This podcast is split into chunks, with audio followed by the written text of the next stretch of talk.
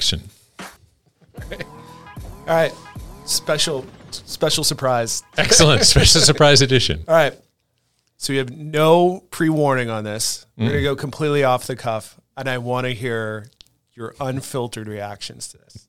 Excellent. Especially doing it on camera. This is especially good. Yeah. This is going to make it great. All right. So here's here's a scenario. I'm going to ask you what you think about this. So, um, for anybody that knows me, no, I hate social media. Like, there's not a lot of things I hate, but like I I have a strong strong dislike for social media. It's just not my thing. It's just not for me. Other people love it. Fine, knock yourself out. Um, one of the things I really loathe about it is all of uh, the pointless meowing that happens on channels that like don't mean anything, or or like or s- seemingly, in my opinion, actually, I'm not even going to share my opinion. Fair enough.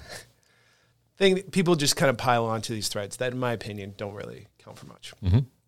So there's one that came up this week on LinkedIn. This is going to be good. it's going to be great. um, so the article or like what the talk track was about CISOs dying on the hill. Okay. And it's like, which, this which, which hill are you going to die on? Right. And so to see the responses to some of this was for me is sign off, close the browser, Walk away. walk away. And I was curious what your unfiltered reaction is going to be. I'm going to start with a statement. Yeah. and I'm going to look into the camera. If you're a CISO and you're dying on a hill, it's your fault. I think we've discussed not just here but every day I think and with some of our like our biggest clients we talk about the fact that a really effective CISO is about transparency Yeah. right? And so through the course of that discussion and remember CISOs they're business leaders. These are not just techies. And so to take the victim mentality mm. that I am dying on a hill because my business won't support my initiative. Number one, if it's a surprise, not good. Not good on your part, right? And if you don't agree with the decision that the executives made, welcome to business, right? And I if what they're talking about is disclosure of fraudulent activity you get fired, okay, got it. I can understand why that might be a little distressing, but at least you know you've done the right thing. But if they're talking about the fact that they're going to stand there and demand that the company change some primary process to support their security need, and they, number one, either haven't had that discussion, or number two, they've had the discussion and weren't persuasive enough to develop a business rationale to make it make sense, Yeah. that's on them. You didn't you didn't die in a hill, right? You jumped off the hill. Well, it's an interesting thing, right? That idea is the only. Let me say something back. For anybody that is a true, actual CISO, mm-hmm. someone who is a C level executive within the organization, not a help desk person who is the de facto CISO because the regulation requires that you have one and mm-hmm. you assign it to the closest person. But someone who's a true executive, this is the only time I've heard an executive position referenced like that. It's basically saying, if you don't give me what I want, like you consider me dead on the hill, and I'm going to die of like fighting. And if if I don't if if I don't get what I want or I haven't exceeded like succeeded my argument, like that constitute as death. That seems so short sighted. I think there's a relative immaturity in a lot of folks who aspire to CISO-ness, right? They haven't gone through a regular sort of the rigors that happen for somebody who's developing their business skills. And so they actually see things more starkly, more black and white. Like, I mean, think about it. And, and I'd, I'd say to our audience, let's say you're somebody who's in marketing. Yeah. We definitely need this campaign for our branding and it's going to cost X dollars, right? And the rest of the business says, well, we could do that, or we're going to do some um, indirect, we're going to do some inside sales call outs. So we're not going to do a big branding campaign because that's super expensive. We get a bunch of really smart BDRs. We're going to make a bunch of phone calls with a script and see how that works out. No, no, I'm going to die in this marketing hill. No, that's never going to happen, right? Because people are reasonable. They understand what's going on. If you don't mind me asking you, Justin, as you're looking through this, because I didn't have the benefit of knowing what we are talking about ahead of it, but also I could, I could, uh, knowing you, I can imagine you hitting like close on the window about 30 seconds in. What kinds of um, crises were causing them to die in the hill? Was it like acquisition of something? Was it policy? Was it just I can't hire people? What what was the particular like brand of ammo that was killing them on the hill? There was a lot of dynamics and variables to it that kind of spun from the original posts down through like just the comments, right? But but in the most general sense, it was you're eventually going to get whacked by a breach.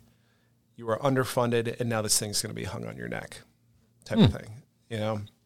I wonder if part of it is that these folks don't do their pre-battle analysis. We'll stick with the milit- the, the military. Well, I love that uh, metaphors. Um, when they took the job, they could very easily have understood the style of organization they were going into, or got promoted into the job. To your point, from some IT function, did they have the conversation that says, "Listen, breaches are a reality. They happen to lots of different companies for lots of different reasons. Help me understand what you think my role is as the CISO." Uh, in terms of both presenting and resp- uh, preventing and responding to those kinds of events. Yeah. Right. So did they scope out the battlefield ahead of time, right, to understand that this was going to be an organization that supported them, or did they just say, "Hey, I'm a CISO now," right, and just take the job because they were so happy to have it and didn't bother asking the hard questions, which would have indicated to them whether they get get the support they want to. Like, did they pick the hill that everybody dies on? Yeah, well, I mean, well, it's it's an interesting thought, right? And if you ask any anybody who's in the military and you say mm. like, what is what is your job? What does he do? They they have a specialty and a function, but their first job is to be a soldier, mm-hmm. right? And that's if you ask everybody, they say my my first job is a soldier, but I also do that. I have a specialty in finance, or I have a specialty in IT, right? Or I am a mechanic. But everybody knows how to shoot, mm-hmm. right? And so it's almost this type of thing to me. Sticking with the military analogy of saying, oh, I signed up for the military to be a, a mechanic, but wait, they just sent me to war. and now I'm being shot at. I, I did not sign up for this part. I signed up to be a, mecha- a mechanic because that's fulfilling to me. I, I don't want to have to deal with all the other stuff. Mm. I was mm. like, you you got your job description wrong. And if, if that's stressful to you, you should have never be here in the first place. Right on. You know what's you know what's interesting about um, this and others? It is a quick admission to a level of naivete of the security space, and you can you can see them coming from a mile away. It makes me think about um, like all the things that will kill you in Australia a little bit, right? Sure. So if you've ever been to Australia, you know that basically everything will kill you, right? Plants will kill you, insects will kill you, things swimming in the water will kill you, things flying through the air will kill you. The platypus actually has a spine that they extend that will kill you. Yes. And they seem so nice and cuddly. Yeah. Until you accidentally get close to their eggs and, yeah, then and thwack. Very, very not good. Yeah. Thanks for shopping. Exactly. Yeah. platypus. Yeah. yeah. Hope you can make it to the hospital in time. But when you talk to an Australian, someone who's there and lives that all the time, like they're aware of it and they kind of make light of it, right? And they mm. kind of joke about it. But if you're a tourist coming into this space, like you see the warning signs, you're like, oh, shh oh shit, like yeah. this is serious. I've seen it before. It's really uncomfortable. And then they start talking about it. And do you know how Australians tell who's not from there? Is because they listen to everybody coming in talking about all these like dangers that are commonplace for everybody who lives there full time. Interesting. Right? So like the parallel for me in cyber is saying when I hear people talk about this or you know the, all the fear, uncertainty, and doubt stuff, and like how terrible it is, and how like breaches are going to happen all the time and Russia's already in our computer systems, and you should do what I say because Russia's already here, even though I can never prove it. To me, it just proves that this is someone who's new to the space. If they don't stay in the space, they're basically a tourist, mm-hmm. or there's someone who's completely novice and still hasn't hasn't learned yet. But for all of us that have been around for 20 plus years, I'm like, yeah, that's the job. Yeah. Right. And the fact you're stressing about this tells me like you actually haven't seen anything yet. Right. And so when, when I see stuff like this, for me, like I just chalk it up to like it's it's someone who's who's brand new in the space. Yeah, yeah, because the the problems are foreseeable, the need to get the support in advance is foreseeable. Yeah, breaches are foreseeable. Yeah. So how can you possibly be killed on that hill? Yeah. Right because the company isn't like actively saying let's go get breached So it's not like a strategy to get breached and Right. you've been surprised by it. This is really insightful. I like that because my guess is that they may have been the style of new CISO who set expectations that could never be met. Yeah. I need to go buy XYZ really expensive endpoint solution because this will protect us from ransomware. And the, the people in management said, well, we brought on a CISO because we didn't get security much. You seem an expert. Okay, we're going to go do that thing you said. Yeah. We're supporting you. So that day, I thrived on the hill. I jumped to the top of the hill as the CISO. Right? Yeah. I'm super happy. And then, oops, breach because somebody used a stolen credential. The ransomware protection really didn't help very much. And now they're like, dude, you told us. He said, well, you know, I needed more. Or why is this my fault? Those dumb users, or whatever the excuse is. And now they're pissed. But it could very well, especially if they're a CISO in an organization that really needed a CISO, they probably set the expectation that they're being held to account for. Yeah, I and the, and it's easy to do. Mm. But I mean, come back to your point of saying like, hey, it's my first day here. We need a level set on what this is, Yeah. right? It's saying we're here to put in defenses that may or may not work based on a shifting threat landscape, Yeah. right? And we are collectively going to do our best, but we're not. Nothing's hundred percent. Yeah, And I've never heard of a CISO who got fired or who like was really damaged when they responded promptly and appropriately to something that happened. It tends to be, you know, a day later or four hours later, or they didn't have anything in place, or the network was flat, or the policies were shitty, or you know they just didn't do the job super well, and they got hit. And those are the people that end up getting hurt. Right. Yeah, it's tough, dude. It's tough. I'm surprised. I'm surprised that the response was like that, and there weren't more people saying, just to start with, help me understand what you mean by you died on a hill. Do you know what I mean? Help me understand how you describe that feeling of victimhood. You know, what was your agency in it? You know, what what are the things you did?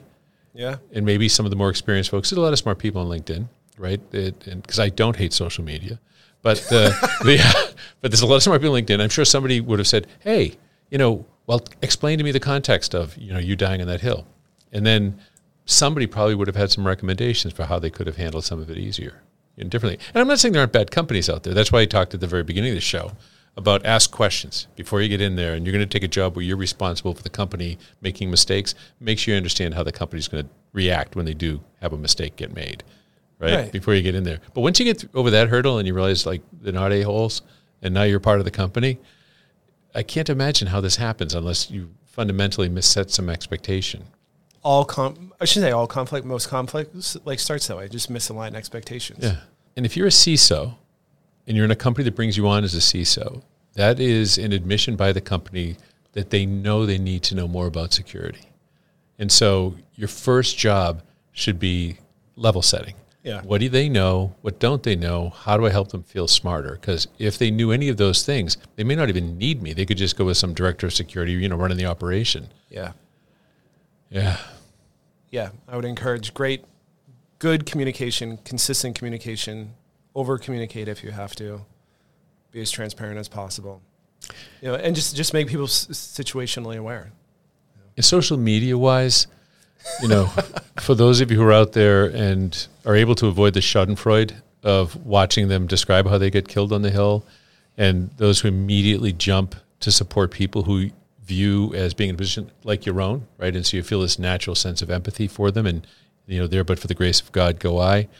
I don't think we help our industry by supporting people's feelings of victimhood. We will support that person by helping them understand how to not make the same mistake the next time. Maybe somebody will listen to the podcast and they'll ask more questions before the job or in the job or set expectations in the job and they'll do it better. We owe people that. But I think a lot of times in social media, there's sort of this piling on, right? And there is this um, weaponization of sympathy, sort of. Yeah. Right, you know, everyone who is not in sympathy with what just happened is a bad person, and the company, without any knowledge of it, is a bad company, and what have you. Right. And I think for social media to be the productive source of collaboration and information sharing that we all hope it will be, I think we have to do more than just say, "You're right, you're a victim," you know, just because people are afraid of being victims themselves. Yeah, it it sets off a whole like cascade of issues, right? Not only do you validate the victimization of that person, but you you validate that the act is is a victim creating event. Right on. And so, which I don't think is true. I mean, like you said, certainly there's bad situations, Mm-hmm. but um, we should we should definitely try to pivot that to say like how how can we help people be better, or like or get better, right? Mm-hmm. Better skills, help them find a company that you know maybe has a different philosophy on some of these things Yeah. where expectations are better aligned. There's a there's a whole litany of things that can be done in order to make someone's situation better. You know, it's interesting. Um, you made the recommendation, and I read the David Goggins book. And for those of you who may not have read it, a really just a phenomenal story of like one individual's growth. I'll, I'll leave it up to you to read it or not. It, there's all sorts of stuff in it. But the thing I take away for related to this is he's really focused on after action reports. And so to go back to, to a bit of a military metaphor, you know, after everything that happens, you go back and you figure out, all right, what the hell happened? Was it good or bad? Doesn't really make any difference. You really detail analysis. I think that when people jump to LinkedIn or they jump to Twitter and they say, "Wah, you know, I'm a victim," they probably haven't done that analysis, right? They probably haven't said, "You know, I should have known that when I came in for lunch and the the CEO showed up and left after five minutes and said, "Oh shit, I thought I had a real meeting," right? Maybe that was a good, you know, a signpost. Or when I presented the first time and they said, "Oh, we think we have this, Jack. Let's just move on to the next topic." Or when I suggested we do tighter controls on policy, and the head of marketing said, "No, we can't do that. We have to have the internal network exposed because we don't feel like moving our collateral outside the firewall." Yep. I should have known. I bet there's a bunch of indicators that those people could have done. And they maybe, if they did an after action report, not only would they help themselves in the next go, not only maybe could they feed back better information to the organization, so maybe they wouldn't be, you know, hoisted by their own petard, right? Or maybe at least in this conversation on LinkedIn, they could say, these are the things I wish I had done differently, having been thoughtful in an after action report, right? So maybe what we should be recommending as well to our friends in social media is when shitty things happen, figure out why, right? And when great things happen, figure out why. But when shitty things happen, especially, figure out why, because our industry is so young and being a CISO is such a nebulous title. I think it'd be super helpful for everybody. Yeah. I like it. We should wrap on that one. Done. So that's a good one. All right. If you need an honest cybersecurity help, pwned at nuharborsecurity.com. And if you like this episode, please rate us five stars and share it with all your friends, and we'll get you on the next episode.